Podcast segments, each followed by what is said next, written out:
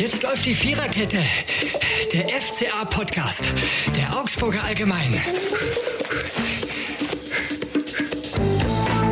Ja, Servus zusammen, liebe Hörer der Viererkette.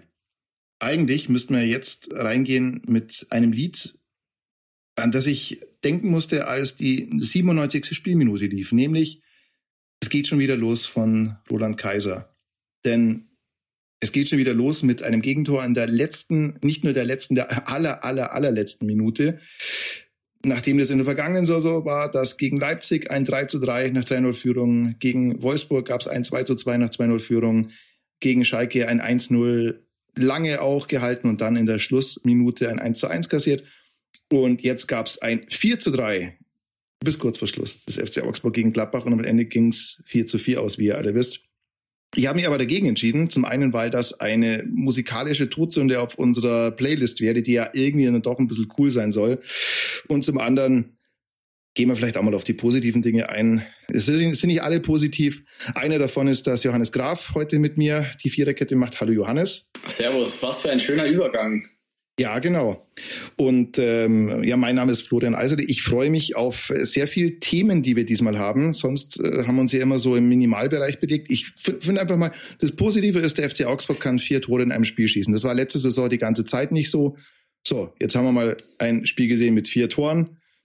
Was sagst denn du, der du das angesehen hast? Auch ja, also ich muss sagen, ich hätte nicht damit gerechnet, dass es am ersten Spieltag gleich so kracht, wobei das war ja nicht nur äh, im Augsburger Stadion so, das war ja in vielen Bundesliga-Stadien so. Also die Liga, die ist mit einem großen Halali, äh, ist sie da gestartet und ähm, deswegen, nein, es war, es war ein sehr kurzweiliger Nachmittag, sehr ereignisreicher Nachmittag. Man weiß gar nicht, wo man anfangen soll, so viele Geschichten waren in diesem Spiel drin. Ähm, man kann das natürlich auch sehr positiv sehen. Der FC Augsburg, finde ich, hat spielerisch schon sehr gute Ansätze gezeigt und was mich auch gewundert hat, er hat mit Ballbesitz auch gewusst, was er damit anfangen soll.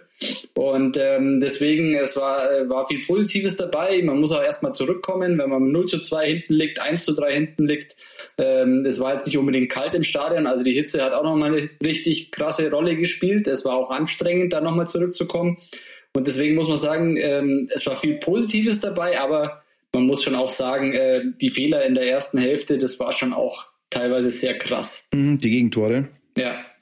Ja, und ähm, aus, ja. also ähm, deswegen, ähm, man kann es positiv sehen, so wie Felix Urukai nach dem Spiel, der gesagt hat, äh, das ist ihm viel lieber so ein 4-4 als irgendwie ein langweiliges Hin- und Hergeschiebe. Kann man so sehen, sehe ich als neutraler Beobachter auch so. Aber aus FCA-Sicht äh, muss man sagen, ein bisschen weniger Gegentore, ein bisschen weniger Fehler wären schon auch nicht schlecht gewesen. Mhm. Vor allem interessant, dass Felix Udukai, das sagt er eigentlich als Abwehrspieler, Richtig. also da sollte man, sollte, man durchaus äh, so ein Eigeninteresse haben, dass es äh, nicht so viele Gegentore gibt, aber gut, äh, man kann es auch mhm. natürlich positiv sehen, man kann es negativ sehen, aber ich finde, ähm, der FC Augsburg hat gleich mal so ein bisschen gezeigt, ähm, was er kann, sowohl positiv als auch negativ. Und mhm. ähm, äh, ich bin mal gespannt, wie sich das in den nächsten Wochen entwickeln wird, ob man die Balance findet aus Defensive und Offensive. Ähm, das wird dann eigentlich der Schlüssel zum Erfolg sein, äh, denn eins ist auch klar, wenn man jedes Mal relativ viele Gegentore kassiert, dann wird man auf Dauer nicht die Punkte holen, die man für den Klassenhalt braucht. Ja, immer vier Gegentore, da wird es tatsächlich ganz schön mit Punkte holen. ja. ja. ja, und vor allem auch so viele individuelle Fehler. Also eigentlich bei jedem Gegentor. Also klar, wir fangen jetzt mal an. Das erste, also es ging, es ging los mit mit mit dieser Ecke, ja ähm, klar, das ist einfach schlecht verteidigt, auch von Elbis Rexbitschei in dem Fall. Dann gibt's äh, den Ball von Felix Udokai auf, äh, ich glaube, es war Berisha. Ja, äh, wobei, genau, da würde ich, Udokai hm. würde ich tatsächlich freisprechen. Äh, für mhm. mich war es einfach ein Fehler von Berisha, der den Ball nicht annimmt, sondern den laufen lässt. Mhm. Ähm, der, wollte, der hat gedacht, der kann da einfach den Ball laufen lassen und dann gleich das Tempo aufnehmen. Aber da muss er den Ball annehmen, in der Zone abdecken, äh, behaupten. Ähm, so kann man den Ball da nicht laufen lassen. Deswegen ist mhm. es für mich ein klarer Fehler von Berisha. Mhm. Ja klar, aber natürlich bleibt daran, also es ist ein gutes, wir können es auf einigen, es ist ein riskanter Pass gewesen von Felix Udokai, den kann man definitiv besser annehmen. Unterm Strich war es dann so, dass äh, dann, wenn Weigel jemand da ist, der das Ganze sofort erfasst, hohe Spielintelligenz hat, das Ding durchsteckt auf Schwanchara, Schwankara, ich weiß es gar nicht. Boah, schwierig. Schwankara, ja, und, ähm, und der, und der macht das Ding halt, ja. Und dann beim 1-3 war es einfach mal ein Abschlag von Omlin. Zack. und ein Gumo holt sich das Ding. Kann man, glaube ich, auch, auch wenn ein Gumo sehr schnell ist und wenn der Abschlag vielleicht ganz gut war, auch da kann man defensiv besser postiert sein, das Ganze besser lösen, wagen ja, zu behaupten. Da ja? hat man einfach klar gesehen, dass äh, Arne Engels kein Rechtsverteidiger ist. Also mhm. ähm, der erste Kontakt des Gladbachers, den kann er schon unterbinden. Also da hat er sich komplett verschätzt. Und dann ähm, im Laufduell war er komplett unterlegen. Also, aber da kommen wir vielleicht auch nochmal drauf. Das ist für mich eine Position, auf der der FC Augsburg bislang einfach nicht gut besetzt ist. Selbst wenn Robert Gumni dann irgendwann zurückkommen sollte. Ähm, mhm. Aber da höre ich mich schon mantramäßig jedes Mal reden. Ähm, anscheinend bin ich der Einzige, der da diese Meinung hat. nee, im, im Gegenteil. Ich, ich glaube, ich glaub, wenn man sich auch ab und zu die, äh, sagen wir, die Reaktion von Fans durchliest in, äh, in, in den sozialen Netzwerken und auch mit Fans spricht, also ja, Rechtsverteidiger ist, glaube ich, seit Jahren, im Grunde seit dem Abgang von, von Paul Verhaag, wenn man es genau nimmt, eine riesige Baustelle. Ja, also da ist jetzt äh, Robert Gumni bei allem Respekt jetzt einfach keine Dauerlösung und ähm, nicht immer auf der Höhe. Also ja, genau. Aber beim 1 zu 3 und dann natürlich das äh, 4 zu 4 da geht's jetzt sehr kontrovers dazu. Also ich fand's im Stadion, äh, habe ich mich sehr geärgert. Ich habe es privat, sagt man, glaube ich, ich habe es privat angeschaut. Und ich habe mich sehr geärgert, dass, ähm, als ich dann gehört habe, der, der war ein bisschen strittig, dieser, dieser Elfmeter. Ich konnte es von da, wo ich war, nicht sehen, relativ weit weg auf der anderen Seite gestanden. Aber ähm, in der 90 plus 7 Minute einen Elfmeter zu geben und den nicht zumindest mal anzugucken, finde ich schwierig. Ähm, und ich finde, da kann der Schiedsrichter tatsächlich auch, sagen wir mal, äh, den Druck von sich nehmen und das auf alle Fälle mal checken. Auch wenn, wie es offenbar war, der VAR gesagt hat, Junge, ganz glasklare Sache, Elfmeter. Ne? Also Schiedsrichter hat es heute im Doppel oder hat es am Sonntag im Doppelpass ja auch äh, erzählt, wie er die Sache gesehen hat. Du sagst, äh, Johannes, man kann ihn geben, ne? Ich sage, man kann ihn geben. Ähm, es ist einfach so, dass äh, Vargas den Ball wegschlagen will. Der Gladbacher äh, geht dazwischen. Also das heißt, Vargas spielt nicht den Ball und Vargas ähm, tritt letztlich den Gladbacher, ob er ihn stark berührt oder nicht stark berührt, ob man deswegen Elfmeter geben muss. Also ich finde, es ist einfach eine, eine Szene, in der es keine krasse Fehlentscheidung ist, Elfmeter zu geben. Und ich glaube, das war dann auch der Grund, warum der Schiedsrichter dann nach Rücksprache mit dem VR gesagt hat, ja, ich gebe den Elfmeter, weil es einfach äh, keine krasse Fehlentscheidung war, sondern weil es ein Elfmeter war, den man geben kann da sind wir beim Punkt bei dem ersten Elfmeter, den er zuerst nicht gegeben hat für den FCA, war es nach Ansicht des VRs eine krasse Fehlentscheidung, nicht auf Elfmeter zu entscheiden. Deswegen hat er sich den nochmal angeschaut. Genau, da hat er es nicht wahrgenommen, ja. der Schiedsrichter auf dem Platz. Ähm, da hat er das ähm, hat er auch zugegeben. Also er hätte die Szene weiterlaufen lassen. Da hat der VR eben eingegriffen, weißen, weil er aus seiner Sicht eben das ein Elfmeter war. Er soll sich nochmal anschauen. Dann hat er sich das angeschaut. Und äh, bei dem Elfmeter mit Vargas war es eben anscheinend nicht der Fall, mhm. dass er das wahrgenommen hat. Wobei ich bleib dabei, also es, es gibt, ähm, also am Samstagabend im Sportstudio gab es zwei Szenen, nochmal eine Wiederholung, da denkst du, nee, da ist nichts. Laut Ansicht der Kollegen vom ZDF Sportstudio war es auch kein Elfmeter, sei es eine Fehlentscheidung gewesen. Jetzt haben wir heute auch Fotos gesehen von der Agentur, also von den fotografierenden Kollegen. Da sieht dann wieder so aus, als ob der, ähm, als ob Vargas den äh, Borges Sanchez zumindest irgendwie trifft. Aber selbst wenn er irgendwie trifft, finde ich, ähm, reicht es meiner Meinung nach nicht aus für einen Elfmeter. Also Borges Sanchez hebt natürlich ab, als ob er von, weiß nicht, als ob er vom Elefanten gestriffen worden ist, so eine Art. Also klar, das muss man vielleicht so machen, weiß ich nicht. Ja, aber nur Stich hat sie mir auch geholfen. Gladbach hat einen Punkt geholt dadurch. Aber ich finde äh, sowas. Ah, das, das ist für mich kein Elfmeter, aber okay. Es ja, ist auf alle Fälle ist, ein es, es bleibt strittig. Das äh, ist doch ja. so auch trotz äh, Videoassistenten ähm, haben wir immer noch diese mhm. strittigen mhm. Szenen und ähm, es gibt halt nun mal oft sehr zweideutige Meinungen und äh, ja, deswegen, ja, mhm. ich finde, es ist keine krasse Fehlentscheidung, deswegen kann man den Elfmeter geben. Ähm, ich finde, es ist weniger ein Elfmeter als äh, bei, bei Engels in der ersten Hälfte. Das ist dann schon noch ein deutlicherer Elfmeter. Aber ähm, sei es drum, 4 zu 4. Mhm. Am Ende steht das Ergebnis.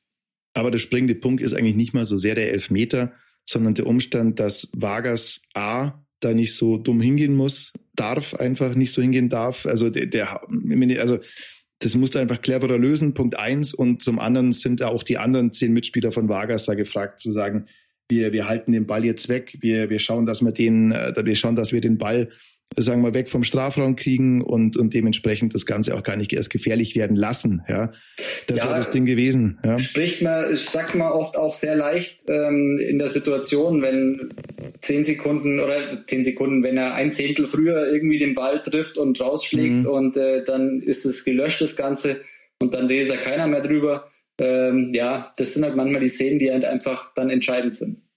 Mhm, so ist es. Unterm Strich bleibt auch bestehen, eben wie eingangs erwähnt, dass du leider schon wieder im ersten Spiel ähm, eine Führung kurz vor Schluss vergeben hast.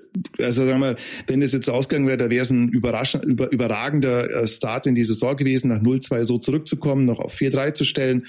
Ähm, so ist es eigentlich fast schon direkt nach Spielende eine gefühlte Niederlage gewesen. Jetzt ist es erstmal nominell ein Punkt. So. Aber ich fand es interessant dahingehend, weil Niklas Dorsch in dem Podcast, den wir ja, vor Saisonstart äh, geführt haben, ja gesagt hat, auf die Frage hin, was war denn eigentlich der Grund, dass der FC Augsburg in der vergangenen Saison in der Rückrunde eigentlich kaum noch Körner hatte und ähm, eigentlich kaum noch dieser negativen Spirale rausgekommen ist, hat er gesagt, ein wesentlicher Grund sei tatsächlich gewesen, dieses Spiel gegen Wolfsburg, wo du kurz vor Schluss das 2-0 vergibst auf 2-2, äh, das Ganze noch gestellt bekommst. Und ab da war der Wurm eigentlich dahingehend drin, dass die kein Bein mehr so richtig auf den Boden bekommen haben. Ja, also und jetzt macht es was mit einer Mannschaft in der vergangenen Saison. Ich weiß nicht, wie die Auswirkungen sind innerhalb der Mannschaft nach diesem Spiel. Man kann es auch positiv sehen. Ich finde es äh, ja gut, wenn die Jungs dann ihren ihren ihren Optimismus dann nicht verlieren. Aber natürlich bleibt es wieder mal ein Spiel, wo du kurz vor Schluss ja die Punkte vergeben hast aus Gründen, die wir besprochen haben. Ja, und ich ihr, und natürlich, es wird jetzt nicht unbedingt, äh, es wird nicht unbedingt leichter im nächsten Spiel. Ne? Das kommt auch noch dazu, wenn es gegen die Bayern sind. Wenn es da eh nicht spektakulär wird, ist es, glaube ich, kein gutes Zeichen.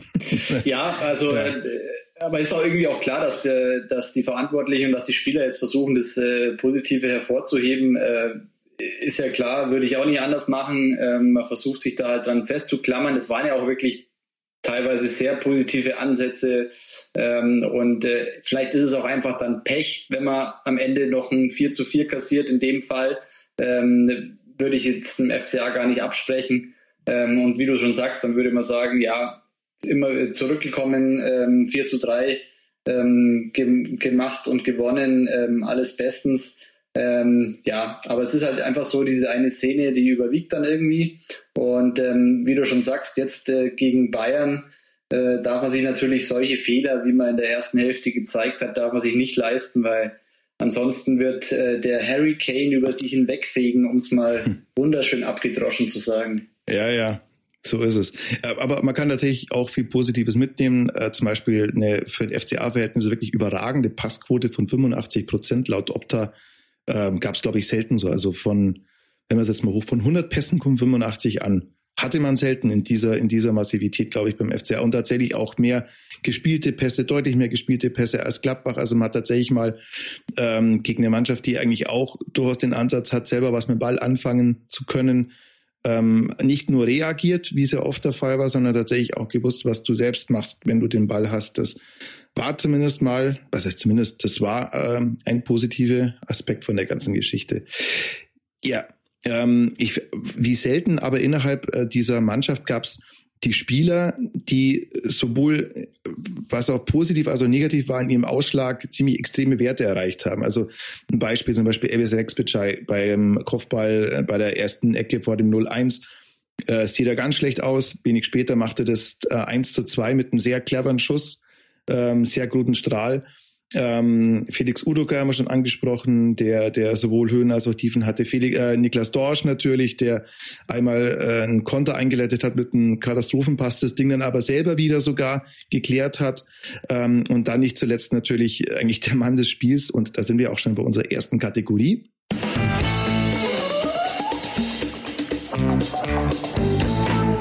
Der Mann des Spiels. Und der Mann des Spiels ist in diesem Fall Ruben Vargas, denn äh, natürlich hat er kurz vor Schluss das 1, äh, das 4 zu 3 gemacht und dann gab es die Szene mit dem Elfmeter. Ne? Also Ja, ich finde bei Ruben Vargas, ich habe es auch schon ein paar Mal gesagt, ist für mich der, das ist für mich das größte Rätsel innerhalb des FCA-Kaders. Das ist einer, der wirklich alles mitbringt, ähm, Spielanlagen hat, technisch gut, schussstark, auch ziemlich schnell unterwegs ist, aber es irgendwie nicht so richtig gebacken kriegt, das Ganze so auf den Platz zu bringen. Aber am äh, Samstag war es zumindest kurzzeitig so, dass man gesehen hat, das kann er machen. Äh, leider hat es dann natürlich am Schluss mit dem, äh, mit dem Elfmeter so ein bisschen konterkariert. Ne? Ja, also bei mir schwingt da auch immer dieser Eindruck mit, ähm, dass er eigentlich unglaubliche Anlagen hat, aber äh, letztlich äh, für diese Anlagen zu wenig rumkommt. Also es ist, äh, der ist, er ist schnell, er hat gute Technik, er ist im 1 gegen 1 einer der wenigen FCA-Spieler, der sich wirklich offensiv durchsetzen kann.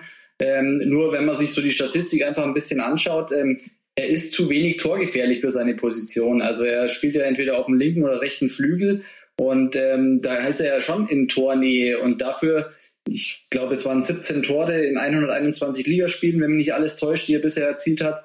Ähm, das ist für mich dann doch ein bisschen zu wenig. Ähm, er ist ein Riesentalent, wirklich. Ähm, ich würde ihm auch zutrauen, dass er wirklich bei einem äh, Verein mit internationalen Ambitionen sich durchsetzen könnte. Aber irgendwie, ähm, ja, es reicht nicht so richtig. Also das Potenzial, mhm. das er hat, das hat bisher kein Trainer beim FCA geschafft, so richtig auszuschöpfen. Und nicht so richtig dauerhaft, ja. Es sind ja. übrigens 17 Tore in 116 Ligaspielen. Okay, also Entschuldigung, es, es war ist, äh, genau. also die Quote ist minimal besser, aber ja, stimmt natürlich. Also da, da müsste viel mehr rumkommen bei ihm. An Spielen wie am Samstagnachmittag sieht man in den guten Situationen Heider Zack, das wäre möglich, vielleicht sogar dauerhaft, wenn er die Leistung stabilisieren kann. Äh, das sieht man einfach viel, viel, viel zu selten. Zur Wahrheit gehört es natürlich auch, dass er zuletzt immer wieder Probleme mit Verletzungen hatte, aber auch wenn er über längere Zeit fit war, kaum eigentlich dieses Potenzial, was er übrigens bei der Schweiz äh, regelmäßig zeigt. Äh, das kommt schon im FC Augsburg selten zu sehen. Ja, wir müssen noch über eine Sache sprechen, die sich abseits des Sportlichen zugetragen hat zwischendurch streuen wir das jetzt ein, äh, relativ äh, bizarre Situation. Es hat ähm, ein, F ein Fanbus, ja, der wurde am Rande des Spiels äh, des FCA zwischen Gladbach am Samstag von einer Kugel getroffen und das schaut wirklich heftig aus, wenn man das äh, sich anschaut. Also es gibt äh, direkt ins Gladbach-Zeichen gesetzt, ins Gladbach-Logo von dem Fanbus. Äh, Gott sei Dank war zum Zeitpunkt, dass der Schuss abgefeuert worden ist, versehentlicherweise wie die Polizei beteuert, niemand in diesem Bus gesessen. Man kann sich aber ungefähr vorstellen, was das Ganze anrichten kann. Und äh, es war 17.30 also das war kurz nach Spielende. Äh, ja, da war eigentlich kaum noch jemand, äh, nie, also war eigentlich nur jeder, der im Stadion war und sich das Spiel angeschaut hat, noch in unmittelbarer Nähe. Also ja, das Gott sei Dank gab es eine lange Nachspielzeit, muss man sagen. Stimmt. Ja, das ist äh, das eins, ja, genau, das ist, äh, genau die die Neuerung mit den Nachspielzeiten hat da wahrscheinlich dazu beigetragen, dass es die meisten da noch drin waren, aber es ist natürlich schon sehr strange, ja, die Ja, und man fragt sich schon, wie sowas zustande kommen kann. Also mhm. ähm, ja, es ist einfach irre. Also äh, wie du schon sagst, äh, eine Kugel, die in den Bus trifft, also ist jetzt nicht so, also normalerweise würde ich sagen, wenn sich eine Kugel aus Versehen löst, dann geht sie nach unten aber dass ja eine Kugel dann irgendwie in Richtung Bus fliegt, ja, also wirklich mhm. eine sehr, sehr bizarre Situation. Und auf Oberkörperhöhe ja letztlich, also, hm. Also es war wohl in einem abgegrenzten Bereich auf dem Stadiongelände, wie die Polizei betont. Ähm, und äh, dementsprechend hätte da wohl auch ja, so, so wie es, äh, so wie es äh, weitergegeben wurde, wohl auch niemand getroffen werden können, weil es eben wohl da nicht so viele Leute waren. Aber äh, ja, drei äh, Polizisten haben einen Knalltraum erlitten. Einer hat sich Schürfwunden hinzugezogen. Wie genau, ist mir auch nicht so ganz klar. Also da, da wird es den nächsten Tag noch mehr geben. Das ist auf alle Fälle eine relativ bizarre Meldung, von der man froh sein kann, dass äh, ja, dass da nicht mehr passiert ist. Ja. Wir bleiben auf jeden Fall dran. Ja, genau. Ich nicht, weil ich habe Urlaub. aber aber okay. ich hab, aber, aber ja genau, aber ihr ihr bleibt da alle dran. Ähm, es gab unter der Woche noch eine ja positive Nachricht von Felix Udokai. Das muss man natürlich auch noch besprechen. Ähm, Felix Udokai hat etwas überraschend, nicht etwas überraschend, völlig überraschend seinen Vertrag verlängert, der ja eigentlich bis 2024 lief. Und ähm, ja, eigentlich ist das, glaube ich, eine Win-Win-Situation für beide. Also Felix Udokai hat, auch wenn das niemand so sagen mag, aber ist natürlich so äh, kein Verein gefunden, der äh, die Konditionen, also das FC Augsburg hätte eingehen wollen. Vielleicht gab es auch gar keine so wahnsinnig viele Angebote. Auf alle Fälle, es sollte ein Transfer kommen, es kam keiner. Ähm, und jetzt hat er gemerkt, es könnte vielleicht eng werden, vor allem wenn der FC Augsburg der nicht mehr auf mich setzt, dann wird es in einem Jahr vielleicht noch schwieriger. Oder ich gucke jetzt ein Jahr auf der Bank oder sonst wo. Und deswegen hat er verlängert. So, und das ist eigentlich gut, finde ich, weil ähm, zum einen hat der FC Augsburg da Planungssicherheit, zumindest für ein weiteres Jahr. Und wenn der Deal so aussieht, dass Felix Urukai sagt, ich hau mich jetzt rein, ich schaue, dass ich meinen Marktwert steigere, dann kommt das ja letztlich auch der Mannschaft zugute dem FC Augsburg kommt zugute, weil man dann in einem Jahr, wenn das Ganze dann rum ist, ähm, einen Spieler hat, der hoffentlich für einen ordentlichen Betrag den Verein wechselt und dann everybody happy. Ähm, ich finde aber was man natürlich schon noch ansprechen muss, ist die, ist die Begründung. Das fand ich sehr stark. ähm, also nach einem 0 zu 2 in Unterhaching, ja, wo sich mit, bei allem Respekt, die Spieler, die da auf dem Platz standen, bis auf die Knochen blamiert hatten, ja, äh, da kommt Felix Urukai und sagt, also Donnerlütchen, diese Teufelskerle, die da gegen Unterhaching auf dem Platz standen, das ist ja schon so, da möchte ich Teil dieser Mannschaft sein, Freunde. Ich möchte hier bleiben. Zitat, es wurden tolle Charaktere verpflichtet, die der Mannschaft gut tun und wir haben einen tollen Geist innerhalb des gesamten Teams. Das hat mich überzeugt, meine Entscheidung zu revidieren, sagt Felix Urukai. So. Flo, ja, Flo, du, du verkennst es total. Ich meine, warum, du machst jetzt schon wieder die Entwicklung an einem 0 zu 2 in Unterhaching fest. Das geht nee, doch nicht. Klar. Das geht doch nicht. Nee, das tut man nicht. Nein, das tut man nicht. Aber, Nein, aber ja. du hast natürlich recht. Ähm, letztlich ist es so, dass ähm, Felix Udukai einfach nicht das Angebot bekommen hat, das er wollte. Ich fand es auch ein bisschen ja, blauäugig, schwierig, aber ähm, er hat ja eine Saison hinter sich, in der er einfach wenig gespielt hat, in der den, in dem er ihm die Spielpraxis angemerkt, äh, die fehlende Spielpraxis angemerkt hat, wenn er auf dem Platz stand, ähm, weil er einfach so viele Verletzungen zuletzt hatte. Und ich glaube, für ihn ist auch einfach mal wieder wichtig, dass er eine Saison durchspielt, konstant seine Leistungen zeigt. Und deswegen kann ich das irgendwie schon nachvollziehen, dass Vereine jetzt nicht unbedingt äh, gesagt haben, juhu, ich hole mir Felix Udokai in meine Mannschaft, weil einfach die Unsicherheit noch ein bisschen groß ist. Man weiß nicht genau, äh, wie der Spieler, ähm, ja, in welcher Verfassung er ist äh, und deswegen kann ich das alles nachvollziehen. Wie du sagst, es ist, glaube ich, jetzt eine gute Situation, sowohl für den Spieler, der die Sicherheit hat, dass er Stammspieler ist in der Bundesliga und Leistungen zeigen kann, als auch für den Verein, der einfach mit Felix Urukai einen gestandenen Spieler behalten hat, weil einfach der Adalas schon jetzt extrem war und vor allem auch mit der äh, mit dem Hintergrund, dass Jeffrey Covileo ja außen vor ist, dass er eigentlich überhaupt nicht mehr berücksichtigt wird, tut schon auch gut, dass man hinten noch Erfahrung hat. Ähm, und wenn dann Patrick Pfeiffer zurückkommen sollte und äh, Felix Urukai, dann hat man eigentlich schon ein relativ starkes Innenverteidiger-Duo, ähm, ergänzt durch ähm, Maximilian Bauer, der auch seine Sache inzwischen sehr gut macht. Also ich muss sagen, aus, äh, aus FCA-Sicht war das schon sehr gut, dass man Felix Urukai behalten konnte.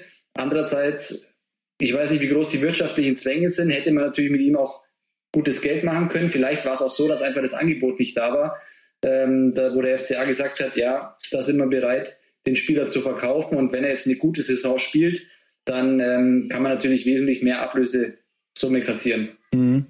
Ja, also ich glaube, das hat sich eigentlich schon fast so angehört. Also äh, wir hatten im Trainingslager ein Interview mit, äh, mit Felix Udokai und da war es eigentlich schon so, ähm, ich weiß den Wortler nicht mehr ganz genau, aber äh, ich habe mir Gedanken gemacht und nee, das ist jetzt so. Und ja, natürlich ist das für ihn erstmal so ein bisschen ja, ob es jetzt ein Gesichtsverlust ist, weiß ich nicht. Aber natürlich. Da waren halt noch nicht so viele gute ja. Charaktere da, das muss man halt einfach so sagen. Stimmt, ja. Die genau. sind halt dann also, erst. Nein, ja, stimmt, die waren ja schon alle da. Ah, okay. ja, ja, noch nicht ganz so. Also, also wie der Philipp Tietz in der letzten Minute in Haching diesen Kopfball, in dem den kurzen Pfosten gesetzt hat. Ich glaube, da hat Felix Udokai endgültig gewusst, das ist mein Team. Da möchte ich bleiben. So. Ah, wir sollten nicht so gehässig sein. Ja, okay, genau. Nein, ist ja okay, Felix. Ja. Komm, äh, passt, ist alles gut. Ähm, äh, man muss ja auch mal irgendwo das als Geschäft betrachten. Er er wäre sehr wahrscheinlich jetzt gerne woanders gewesen. Allerdings, genau wie du sagst, ne, also ein Verein, der sagt, hey, vom 15. der Bundesliga, die hauchzart über die Ziellinie gelaufen sind, hol ich mir jetzt nicht unbedingt den Spieler, der gerade mal die Hälfte der Spiele gemacht hat und die, die er gespielt hat, äh, ja, die waren jetzt auch nicht unbedingt so, dass man gesagt hätte, der wechselt jetzt zu Real Madrid. Ja. Gut, aber nee, da gibt's Planungssicherheit. Das ist für uns zumindest für ein Jahr. Das ist für beide beteiligte Parteien sehr gut. Man kann nur überlegen, also der hat mal 8,5 Millionen Euro gekostet, ja, Felix Udokai. Absolut. Und, und ich behaupte mal, dass ja. der FC Augsburg äh, nicht unbedingt Verlust machen möchte mit diesem Spieler. Und ähm, ich glaube, zwischenzeitlich war sein Marktwert relativ hoch sogar. Ähm, mhm, ich glaube, so um die 16 Millionen, wenn mich alles täuscht. Ähm, und ähm, deswegen, oder 12, 12, 16 Millionen da in diesem Bereich. Auf alle Fälle deutlich im zweistelligen. Also genau, also und äh, deswegen glaube ich schon, dass der FCA einfach hofft, äh, dass er nach diesem Jahr wieder einen gewissen Marktwert erreichen wird, Felix Urukai, und dass man ihn dann auch zu einem entsprechenden Preis verkaufen kann. Mhm. Das wird, da ist dann dem Spieler geholfen, dem Verein ist geholfen und dann sind auch alle zufrieden. Mhm. Ja, äh, dann ist zumindest diese äh, Sache für ein Jahr lang geschlossen. Anders sieht's aus bei den Herren Iago, Hauveleo, die ja Berisha. aus unterschiedlichen Berisha, genau, die aus unterschiedlichen Gründen, äh, sagen wir mal, auf der möglichen Transferliste stehen. Bei Iago ist es, ähm, bleibt vielleicht zu hoffen, dass das für ihn ähnliches gilt wie für wie für Felix Udokai, denn ja, auch bei ihm gilt ähm, ja, dass da die Vereine wahrscheinlich jetzt nicht so ganz krass Schlange stehen werden. Andererseits ist er natürlich auch, wenn er spielt beim FC Augsburg schon, ja, äh, ein Pfund, er spielt gute offensive Flanken. Ähm, ja, aber das ist er auch erstmal raus und Jeff ist ja noch in der Reha, glaube ich, sagt man so, ja. Ja, wobei der jetzt schon wieder ähm, auf dem Platz trainiert. Ähm, aber ich glaube, selbst wenn wenn Leo da sein sollte, aber dann hat man ihn als, ähm, als Ergänzungsspieler oder als Ersatzspieler. Ich glaube nicht, dass Leo ähm, gesetzt sein wird, äh, wie in den Jahren zuvor. Mhm.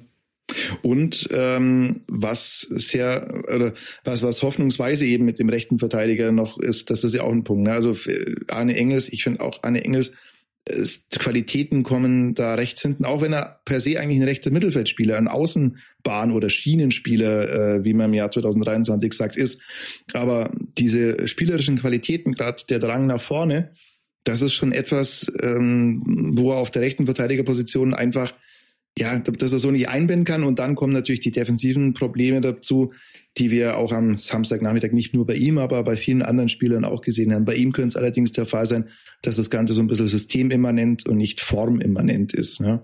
Ja, also das sehe ich genauso. Also Anne Engels hat wirklich eine überzeugende Rückrunde gespielt und ähm, es war einfach eine, ja, mit welcher Ruhe er dann defensiv im Mittelfeld ähm, gespielt hat. Ähm, deswegen, ich finde einfach, er ist als Rechtsverteidiger eine absolute Notlösung, ähm, auch wenn es äh, die Beteiligten in der sportlichen Leitung nie zugeben würden. Aber er ist einfach eine Notlösung und ich kann mir nicht vorstellen, dass Arne Engels dauerhaft als rechter Verteidiger im FC Augsburg spielen wird, sondern dass man einfach da ähm, händeringend nach einem Ersatz sucht. Aber anscheinend hat man diesen Ersatz bislang nicht gefunden. Mhm. Ja, also wir nehmen jetzt mal mit. Der FC Augsburg kann vier Tore schießen. Der FC Augsburg äh, weiß, ähm, was die Stunde geschlagen hat, nach, vor allem nach dem 0-2 in Haching, was ja jeder gesagt hat, das ist jetzt ein Warnschuss. Offenbar wurde das tatsächlich auch so begriffen. Bleibt zu hoffen, dass das auch nicht nur für einen Spieltag, sondern für mehrere Spieltage äh, der Spirit so bleibt.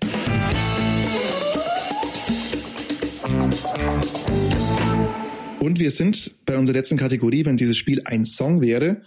Und deswegen sagen wir, wir nehmen jetzt einfach mal, das darf man noch machen am ersten Spieltag auf alle Fälle, wir nehmen das halb volle Glas, nicht das halb leere Glas, wir nehmen nicht das halb leere Glas, was Roland Kaiser wäre und packen das auf die Playlist, sondern wir nehmen das halb volle Glas und äh, sagen, war ganz schön spektakulär, deswegen Spectacular von Graham Coxon.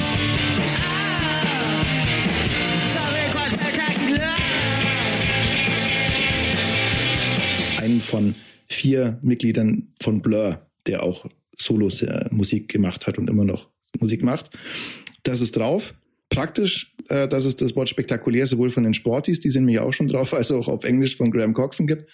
Aber genau, ähm, das ist jetzt vielleicht ein Weg, den der FC Augsburg geht, mit ein bisschen weniger Gegentoren, aber gerne auch den Mut, den man am Samstagnachmittag gegen Gladbach gezeigt hat. Es darf übrigens sehr gerne, wie gesagt, am nächsten Sonntagabend in München ein bisschen weniger spektakulär werden, denn wenn es da spektakulär wird, dann wird es wahrscheinlich sehr einseitig werden. Ja. Aber es könnte spektakulär werden. Ja. Es könnte, könnte es. sehr spektakulär werden. ja, könnte es, ja. Wäre auch ja. spektakulär, wenn der FC Augsburg gewinnen würde. Wäre auch spektakulär. Ach so, so meinst du. Ja, könnte ja, was aussehen. Sein. Ja, und noch dazu, ähm, Mergin Berisha äh, hat eine Serie zu halten, denn ja. Berisha hat, das habe ich im, ähm, im 51er Magazin, das uns von der Redaktion aus zugeschickt wird.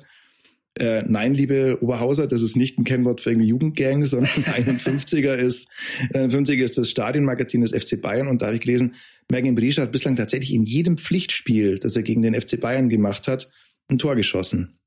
Ja. Und es darf gerne so weitergehen. Ja. Und ich, es war auch so ein bisschen das Schaufenster, glaube ich, das sich gestellt mhm. hat durch seine Tore in der vergangenen Saison, also bei dem, beim 1-0-Sieg äh, beim Hinspiel und beim, ich glaube, 3 zu 5 im Rückspiel hat er auch zwei mhm. Tore gemacht. Also ähm, man darf gespannt sein, was er dieses Mal so in München abzieht. Ja. ja. Über Mergen Berisha gibt es übrigens ein sehr interessantes The Zone-Feature.